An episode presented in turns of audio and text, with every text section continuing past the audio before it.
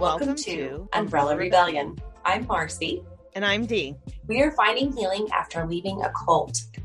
We will be discussing abuse and personal experience with the ATI, IBLP, and fundamental churches. Trigger warning this podcast may contain descriptions of various forms of abuse. Please take care for your safety and well being while you are listening. If the content becomes too much for you to handle, please turn this off. We hope to expose harmful teachings that lead to and justify abuse. With the hope that those that are experiencing abuse can find support and escape from it. Thank you so much for joining us today on Umbrella Rebellion. Today, um, Marcy's going to be asking me a few questions about my history with the whole thing, how I got involved in it, and kind of like a little background, a little bit more in detailed about my background involvement in the whole cult. So, um, hang on, this ride might get bumpy. So uh, I'm going to let Marcy take over today, and she's going to be the the interviewer, and I will be the interviewee. Hi guys. So um, tell me how um, your family found out about ATI. How were they exposed? Kind of what was your initial introduction to IBLP or ATI? Um. So I'm trying to I'm trying to think really honestly about like the initial I was was not living at home at the time. I had graduated from homeschool.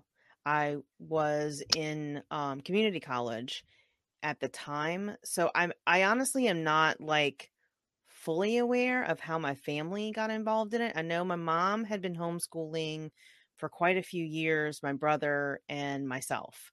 Um, she homeschooled me for high school and my brother started he's nine years younger than me and he started in i think kindergarten um so let's see uh so i guess i was 14 or 15 when we started homeschooling and i rushed through high school got my ged at the time you know um, that was all you could do if you homeschooled for high school was get your ged in our state i they would go to homeschool like curriculum you know, things. I remember going to a couple of them, like they would have different speakers and stuff. And I'm not sure if like they met other families that were involved in it or if there was a speaker there, um, or if they had like something from ATI that they they, you know, went and viewed or anything. So uh, that's not clear to me about how that happened so I was introduced to it by my parents. So um not really sure how they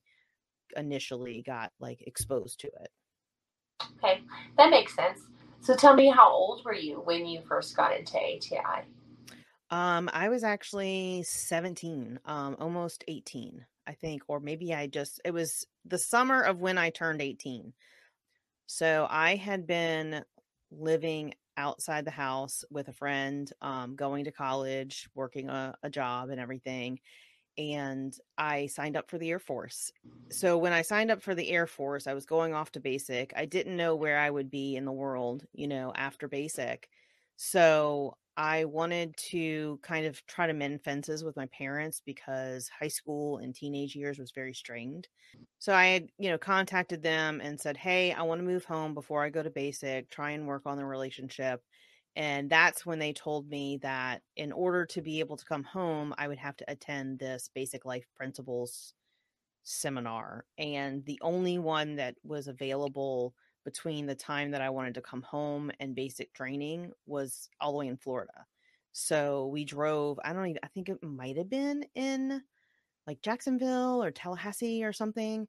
Um, so we drove all the way over there and I, I pretty sure it wasn't a live event. I th- pretty sure it was like just the videos. But that, I that would make sense with um, with the time frame. Uh, most of the time, it was um, by video. Yeah, so it was in the the um late nineties. So um, I I enlisted in. So actually, it would have been ninety seven. Um, and I was eighteen, and so that was that was like my initial um, exposure to IBLP, and that was interesting. well, it would make sense that they required you to attend the uh, basic IBLP seminar before you were introduced to ATI because that's a requirement of most families. So that mm-hmm. there before you can be involved. You so you were an adult when you were first introduced to ATI. So well, tell me kind of how was your reaction, your initial reaction to um, the views, what you learned, and kind of this whole premise of ATI from a more of an adult point of view. Uh, it was it was bizarre. I mean, honestly, the because I wanted to mend fences with my parents so bad. Mm-hmm. And I went into this seminar. And for those of you, of you who are not familiar with IBLP, basic life principles, the basic training, or whatever they call it, I, it's, it's been so long I can barely remember. It basically is the foundation of the whole entire cult is taught to you in like a two day multi-day session um you're in there for hours and they teach you about how rock music is bad which i was a grunge alternative teenager you know i had the doc martens and the um flannel shirts and i went to concerts and did mosh pits and so i was like huh yeah. And so I was like, and then, you know, I had struggled so much through my childhood and my teen years that I was like, well, maybe this is why everything in my life doesn't work out. Mm-hmm. You know, because maybe I'm not doing it right. Maybe this stuff is evil, and that's why nothing ever goes right, and I can never do anything right. And if I change all of this stuff, my parents will finally approve of me because they think this is the right way to live, right? And I will get blessings and God will bestow his grace upon me, right? And so basically, it was a prosperity gospel, but without really telling you it was. you know, if you do all of these things, life will be good, but you're still going to have struggles, but life is going to be good and you're going to be doing right and you'll be righteous. And so, um, going back a little bit, I was 14 when I had um, accepted Jesus as my savior, and I struggled a lot with that because, you know, I didn't have the immediate change. I had a lot of friends who had a lot of freedom and my childhood was very controlled and um, my mom and I actually had a conversation recently that you know she parented out of fear and so there was a lot of restrictions on my childhood and I always got in trouble and I could never do anything right and it was just really hard it was really hard and I um I struggled through a lot of it and so when I was presented this, I was like, well, finally, maybe I can, you know, learn to do the right thing as a Christian because it's all spelled out for you in this book, right? Or in these materials. And I can check off the checklist and be like, okay, I'm not listening to rock music and I'm praying every day and I'm reading the scriptures and, you know, so, and I'm going to church and I'm surrounding myself by the right people. And if I do that, then maybe I can be a good enough Christian. I really didn't have a chance because I wanted approval so much that I was willing to do anything to get it. Going into it as an adult, you know, my parents were adults when they went into it also, you know, now I'm looking back, you know, is is not generally the experience of the people my peers in in the group like you you know um a lot of y'all grew up in it where i didn't um it was much later in life that i was introduced to it so well, i've always wondered how what different point of view would look like as an adult coming into it versus as a child because as a child you don't have those filters or real world experience whereas you did. So I've always been curious as to how that looked when you came into it. It, it was it was difficult because it was so against like we grew up Catholic, um, and then my mom converted to Baptist. I guess I was twelve. So, like, right at my formative years, right? Where, you know, life is changing a lot. Um, and then I had a lot of friends who, I mean, I kind of had a mix of Christian friends versus, you know, Catholic friends. I mean, I would still consider them Christians, just different religion. I, when I, when I was introduced to this, um, my, I also have an older sister and she was very outspoken about how strange this was. she was already in college. Um, she had been in college for two or three years, I think, at the time when they started this. And so um, she was very outspoken about her concerns about the whole um, cult. Um, and, you know, and then the rest of our extended family was like this is crazy. This is nuts. What are you doing? Like you are brainwashing your children. It's like you know that was the kind of message that i was getting from my extended family towards my parents and come to find out they were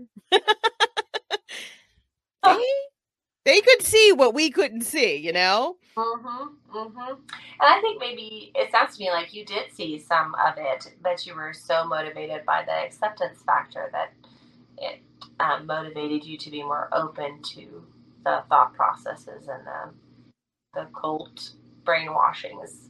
Yeah, I mean, when your whole life you've struggled to do right and you've constantly failed and somebody gives you a formula and says, Here, this is going to make your life better. Okay, let me try it. You know, maybe they're right. Mm-hmm. Mm-hmm. So, um, preys upon the susceptible. It does. It it preys on the the desperate. Mm. It preys on people who have had previous injury, you know, psychological and physical, that are looking for sanctuary mm-hmm. and they tie the teachings up into this pretty little bow of here here is the present that you've been looking for your whole entire life and this is going to make everything better and then it makes everything worse but delayed reaction don't realize it until later yeah so after your initial exposure to um, these thoughts, IBLP, ATI, kind of what was your um, step process? How did you get into it? What was your reaction? You know, how did it go? Where did it go from there? so this is a long story. them are, and it's okay. Um. So after the initial like basic life principles indoctrination um i actually shipped off to the to basic training um like a month or two later i went into basic with this new i've got this this formula to live life right and i'm going to live it right and i became self-righteous and judgmental. And there was a couple instances in basic training where people were breaking rules and i'm a very black and white person and i tattled. You know and i destroyed some relationships.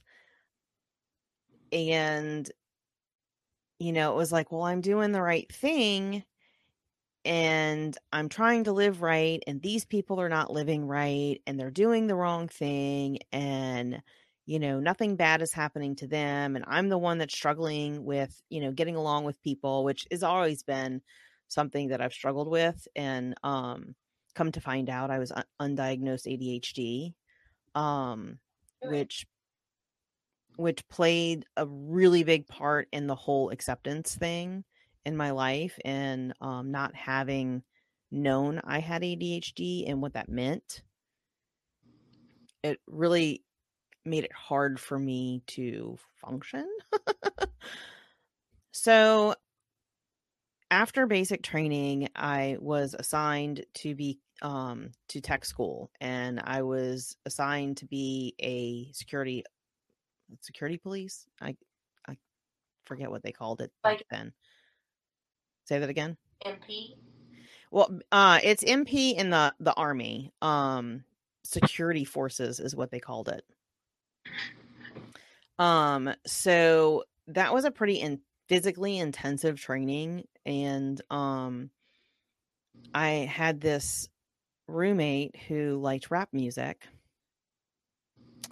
So, um, Sorry, I'm laughing because it's automatic. Like the if you were to put ATI's view on music, that would be like the worst of the worst. right, right. It's like heavy metal and rap are like equal, right?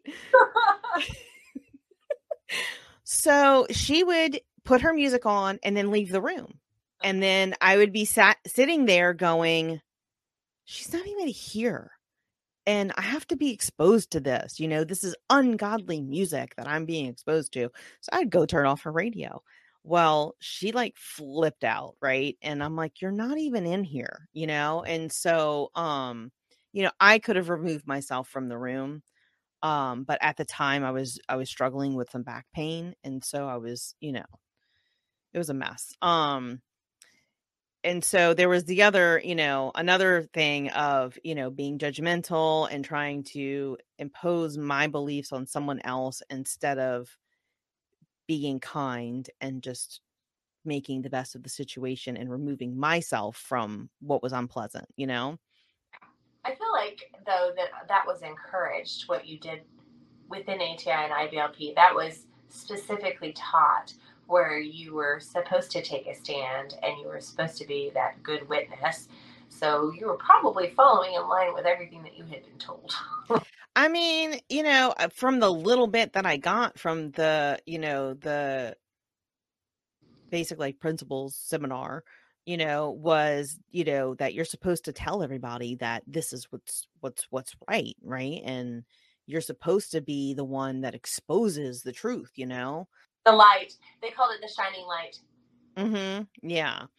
Um so, you know, I had that issue and then oh god. So the other thing is that when I went into the Air Force, um I had broken up with the boyfriend that I was seeing at the time, which was probably the only man, boy, whatever, that treated me well before this, you know. Um in in my entire life up to that point. Um so I was I was crushed. I was heartbroken because he decided to end the relationship because he didn't want to do long distance. Um and I didn't know where I was going to go after basic and tech. Um which I went to North Louisiana. It really wasn't that long distance, but that's beside the point. so, you know, I was heartbroken. I was, you know, searching for a better life. I was going into the Air Force because I didn't see any other way to pay for college and get ahead in life than to to do this, you know. I was kind of just aimless before this. Um and so I can remember when I was in basic, I would use my phone calls to call him. And I'm sure he was like, oh my God, this girl will just not leave me alone. um and so i you know i continued to call him when i was in tech school and everything and um poor guy i feel for him. Uh, he was he was still very nice to me and i i you know i appreciate that looking back you know just how kind he was to me even though you know things didn't work out um and then so okay so we- we have all of the you know tech school and then i got medically reclassified because my back problem was causing um sciatica and so um i couldn't physically do the job that i had been assigned to um but the doctor didn't really believe me that i had back pain so he didn't like reclassify me into something that wouldn't require physical labor but or heavy lifting, um, but it would require less.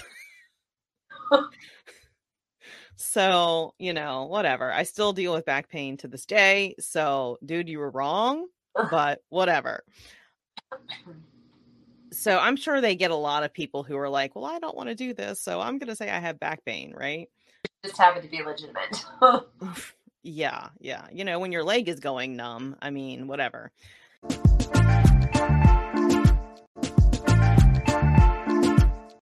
So after I got reclassified, I went to um, tech school for what they called ammo, which was basically BB counter and bomb delivery to like you know the, onto trailers. Like you would bring the bombs to the to the loaders that loaded them up up there um on the planes. So I went to tech school for that and um I kind of lost myself there. I I don't know how to put this. um, I did not respect myself or my body, and I allowed myself to get taken advantage of a lot. Mm-hmm. Um, one of those seeking acceptance things. Yes. And, you know, I really was never taught like self worth and, you know, um, that the word no is acceptable. Mm-hmm. So, you know, even though my parents didn't grow up in, you know, the the cult, um, there a, still a lot of things that they really didn't teach me, and I don't know if that's just a generational thing, but you know, th- that was one of the the things that I struggled with the most was self acceptance, self love, and respecting myself and having boundaries. Like I had none. Yeah. I think that ATI tended to attract people that already didn't have those things present because if they did, boundaries, you know, healthy boundaries, then um, they wouldn't have been by the lies that were there. So that makes sense that you would say that that was already present in your family, and then the cult just compounded that because it, it tended to pull those people in that didn't have boundaries. Yeah. Yeah. So, you know, so I still struggled through that. Um, and then I was stationed in North Louisiana and uh I was stationed at Barksdale Air Force Base in Shreveport, Bossier. So it was like a five hour drive home. So I would go home like once a month. And so I, you know, I would talk to my parents through this time and they would try to encourage me. And of course, I was not telling them what I was doing. Um, and, you know, I kind of just went through like guy after guy after guy after guy. And, um, there was this one person, if he listens, he'll know who he is. Um, and we are actually still friends. He actually came in town not too long ago. Um, and he was a Christian. I don't know if he still professes to be.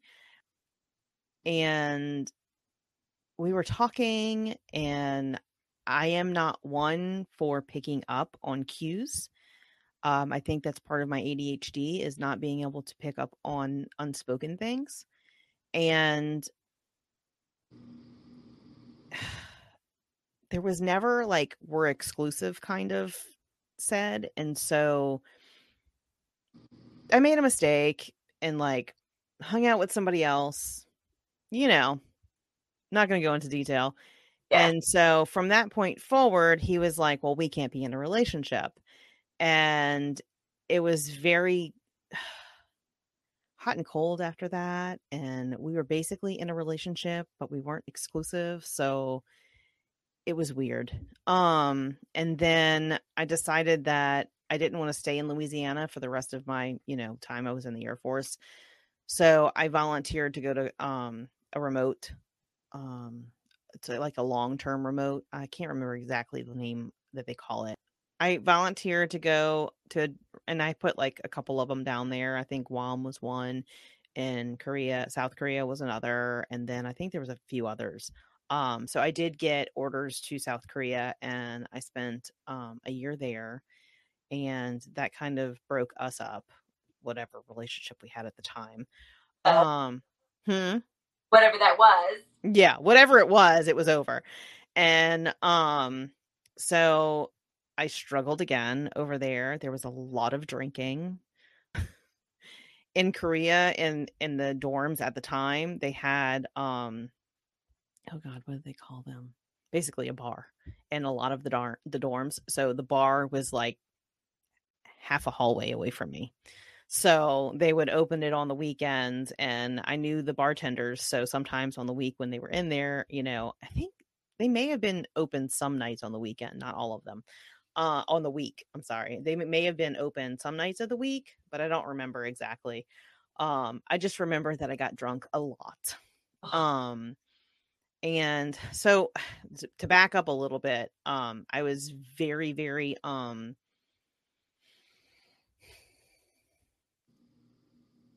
a lot of stuff happened when like right before I went to Korea. Um my mom had gotten pregnant. She had um my sister who was 20 years younger than than I am. So I was 20, 20 when I went to South Korea. Um and then my like a couple weeks before that, my grandfather had had a stroke and he was the family member that I was the closest to at the time. Um and so it was like super devastating to me because he had um paralyzed paralyzed on the left side and they were having to do therapy with him and then my baby sister had just been born and I barely got like any time with her before I had to leave um and my mom almost died in child labor. Um with her she her blood pressure like dropped super low and she had lost a lot of fluid and um thankfully they were able to get her back um but she she had a long recovery and so um i was very devastated i guess is the best word to say when i when i went to south korea and i buried my emotions in alcohol um and considering that I've always had issues with getting along with people, I had issues with roommates when I would be with them and then I would meet somebody and I would like, "Oh, I want to be your roommate." And then we would have a problem and I want to, you know, like I think I switched roommates like two or three times when I was there. Um and one of the downfalls of being a woman that goes to South Korea and you are unattached is that the spouses of the people who are married do not go with them. So if they do not disclose or wear a ring, you do not know if they are married or not. So I got involved with two married men. And when I met them, I had no idea they were married. And then it got revealed to me. And um that was like a real blow, you know, to the ego. um and so I came back from Korea like more broken than I was before I went to um that basic life principles thing. And I had tried, you know, like doing different stuff, like going to Bible studies. And there was one Christian girl that worked in the office with me, and I tried to hang out with her. Um, but oh, this hair is so hot. But at the time, her husband was like super controlling. And so she really didn't have freedom to like hang out with me and do stuff. Um, so it kind of was hard to have a relationship with her and then um so when i when i was coming back to korea i had actually i had orders to go to germany but with my grandfather having had a stroke my mom just having a baby and then while i was in korea my my oldest cousin was diagnosed with leukemia and he passed away while i was on midterm leave or mid-tour leave um and so it was kind of like I don't want to be that far from my family kind of thing.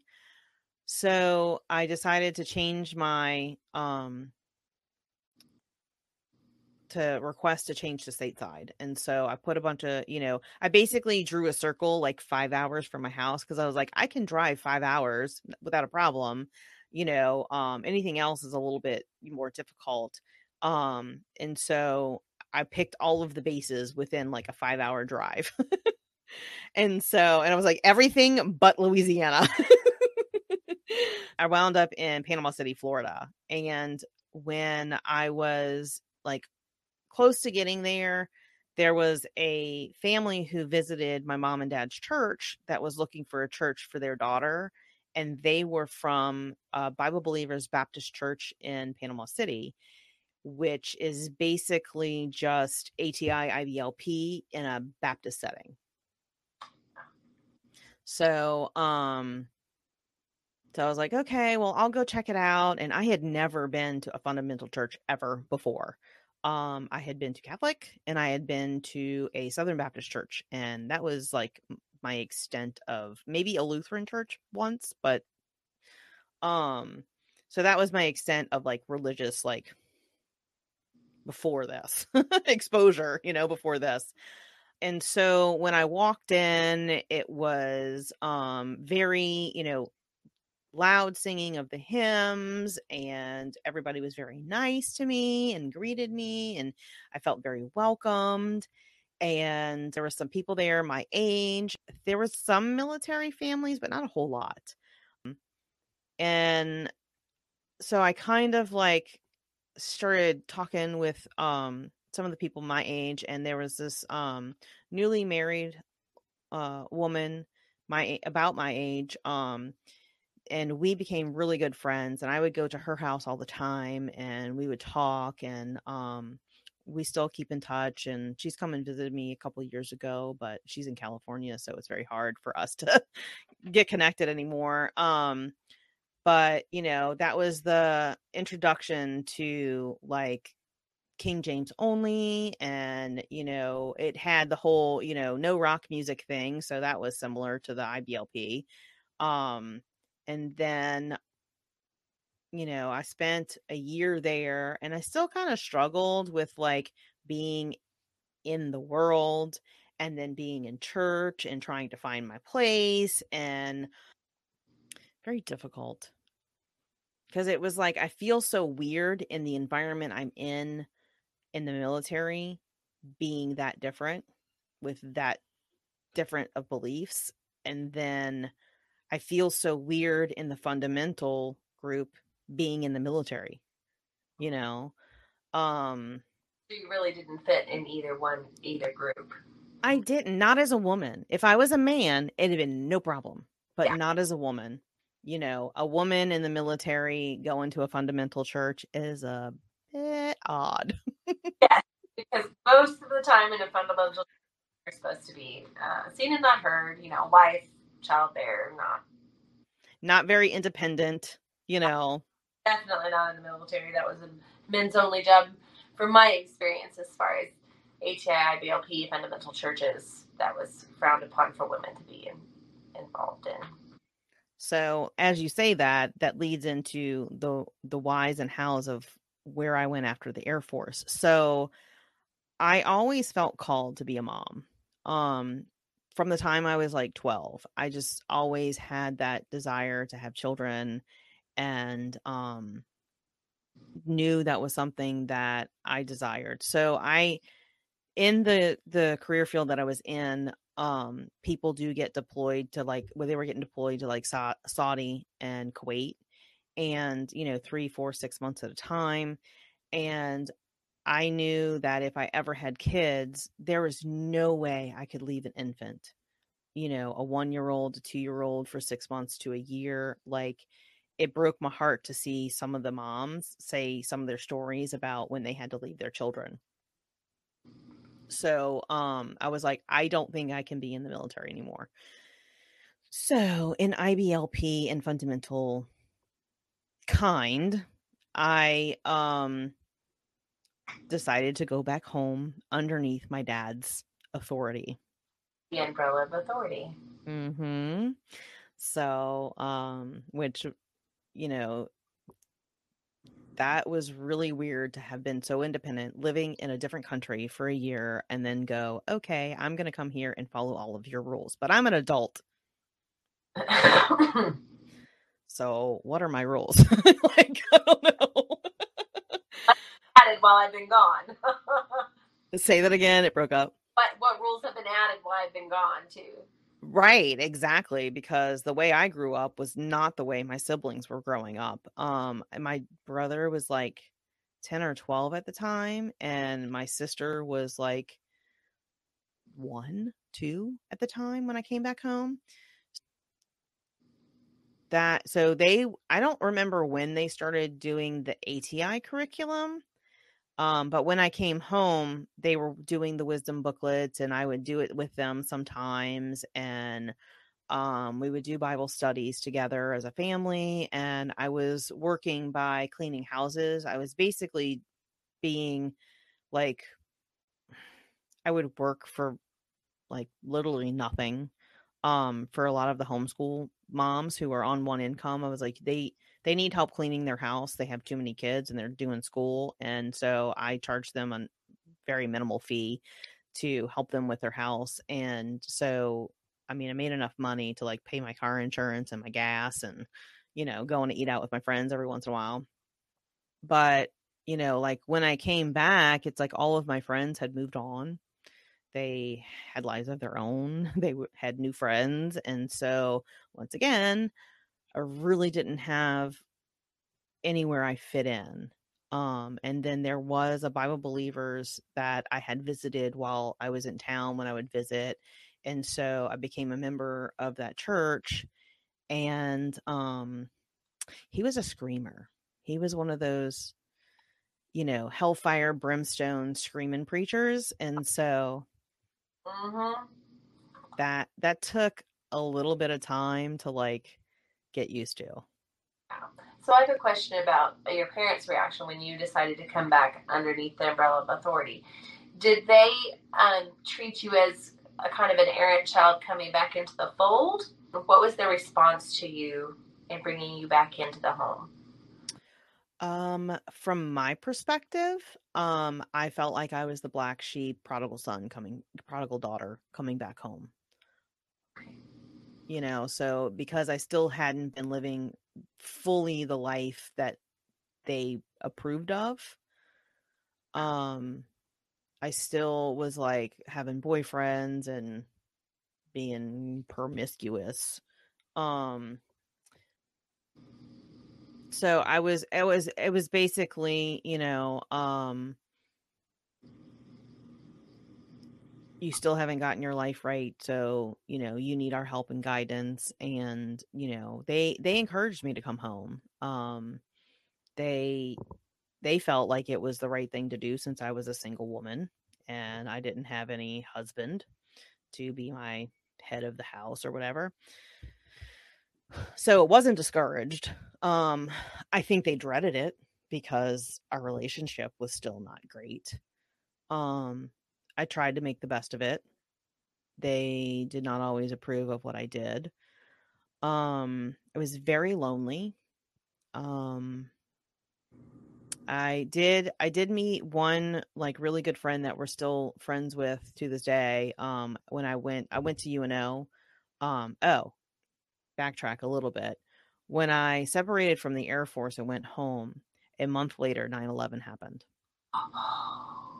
Yeah. Wow. So, yeah. Um that was and I was like I was like so scared that they were going to call me back to the military. And if I had if I had waited to separate on my separation date cuz I had gotten it like an advanced separation because I was going back to school, so they let me go early.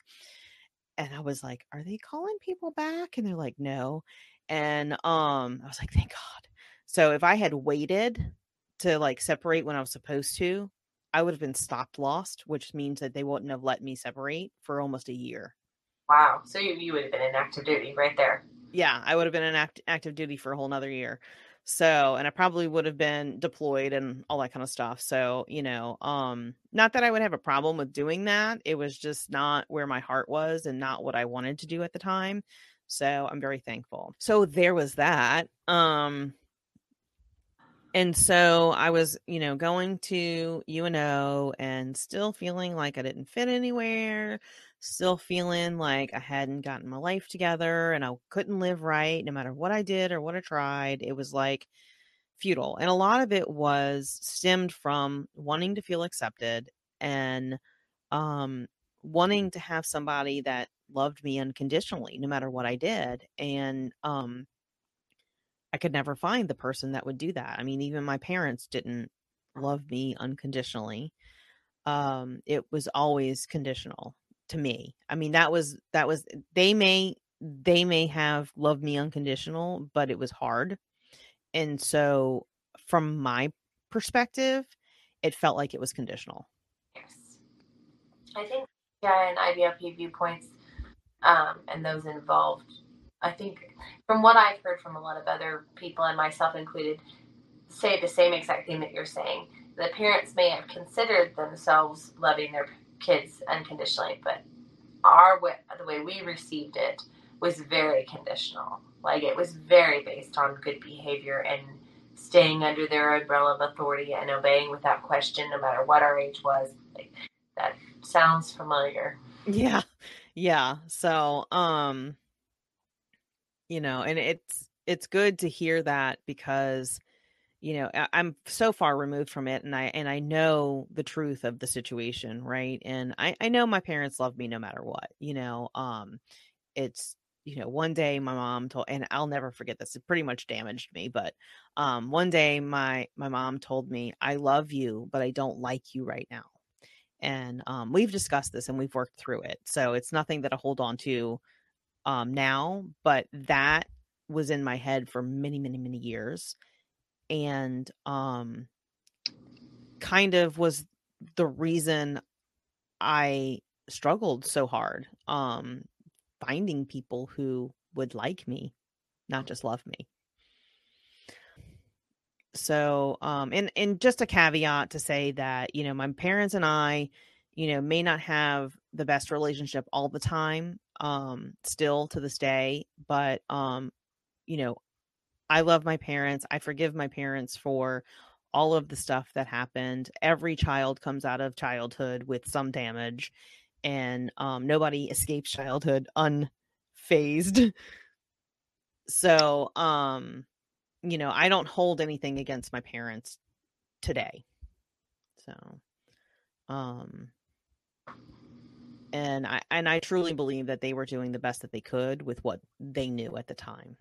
Yes. Yeah. I would have to say probably the same thing about my parents. They really were functioning out of their own brokenness, and that's what pulled them into ATI. Mm-hmm. they were looking for a foolproof method to make sure that we kids didn't experience the same pain that they did. And this um, offered it to them, and they took a hook, line, and sinker. I mean, what parent wouldn't want their kids to be free from pain or suffering? Um, mm-hmm add more to us than maybe would have other been otherwise been there. But they didn't know that. They were, no, none no, of they... it was um, jaded in some form. Yeah, yeah. Um, so um, so that that leads us up to um when my parents were still in they were doing ATI. I was at home. I was, you know, working, cleaning houses, going to school. I was going to go to, uh, I was going to get a bachelor's of business business administration, um, and I, you know, still felt like I just did not have any like idea of what I wanted to do with my life, right? So, so no goals. No, I mean, like I I had goals, but I just didn't know like I guess in in the IBLP world, like I didn't have a calling. Right. I could I, did, I hadn't found my calling yet, right? Or where God wanted me to be. Like cuz I never felt like anything I did was the right thing. Um so one day I don't know if it was like a men's meeting or if it was like like a couple families were over and this person from ATI headquarters, IBLP headquarters was was at her home and they were talking about all the different ministries and stuff and it's like um i felt a burden to minister to other girls who have struggled through life like i did you know it's like i wanted to go and help people who had had a hard time doing the right thing and they were talking about some of the girls homes and stuff that they had in the program and I was like, well, how do I do that? You know? Um, so I think I had to do the advanced. You probably did because um, basic and advanced were required for ATI. So if you were going to do any service with for them at all, you probably did have to do that.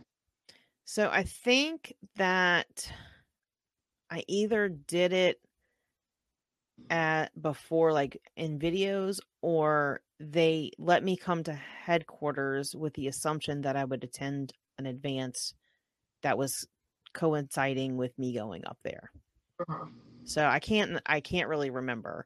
So well um so basically I told the guy like, "Hey, you know, you know, I really want to do something in ministry. I want to, you know, blah blah blah blah."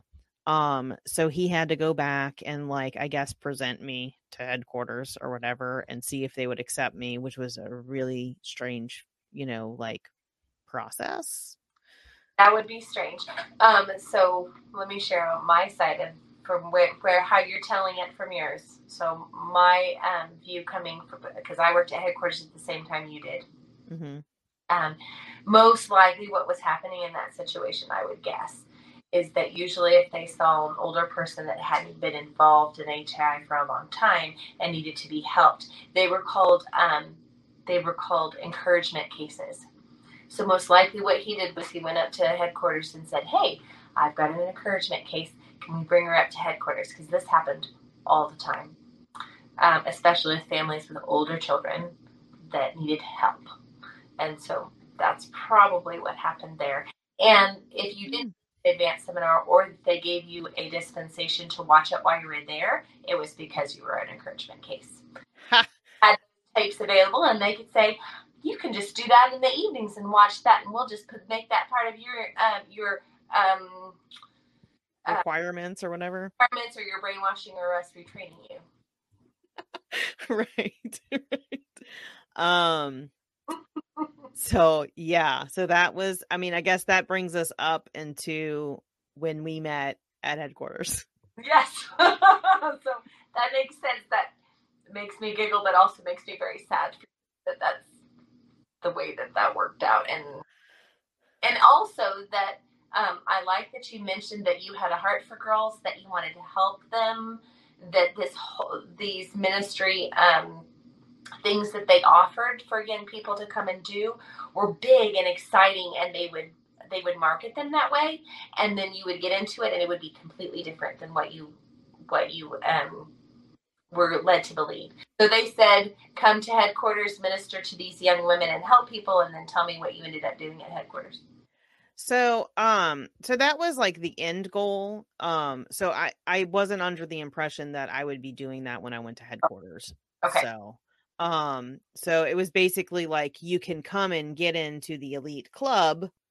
Yes. So you could get the connections to go and do the elite thing, right? Like because they don't accept just everyone to headquarters, right? Mm-hmm. So um so I think maybe that can be the end of this episode. I okay. hope that at the end for you too much as far as my perspective. No, no, I actually um that makes a whole lot of sense. You know, I guess I never thought about it before, but like I kind of knew it. Yes, well, and I started saying that, and I didn't know if you knew that or not, but that's probably what that was. Um, also, because that was the general opinion that was given, the in the innuendos that were given to us when you moved into the um, Burke Manor.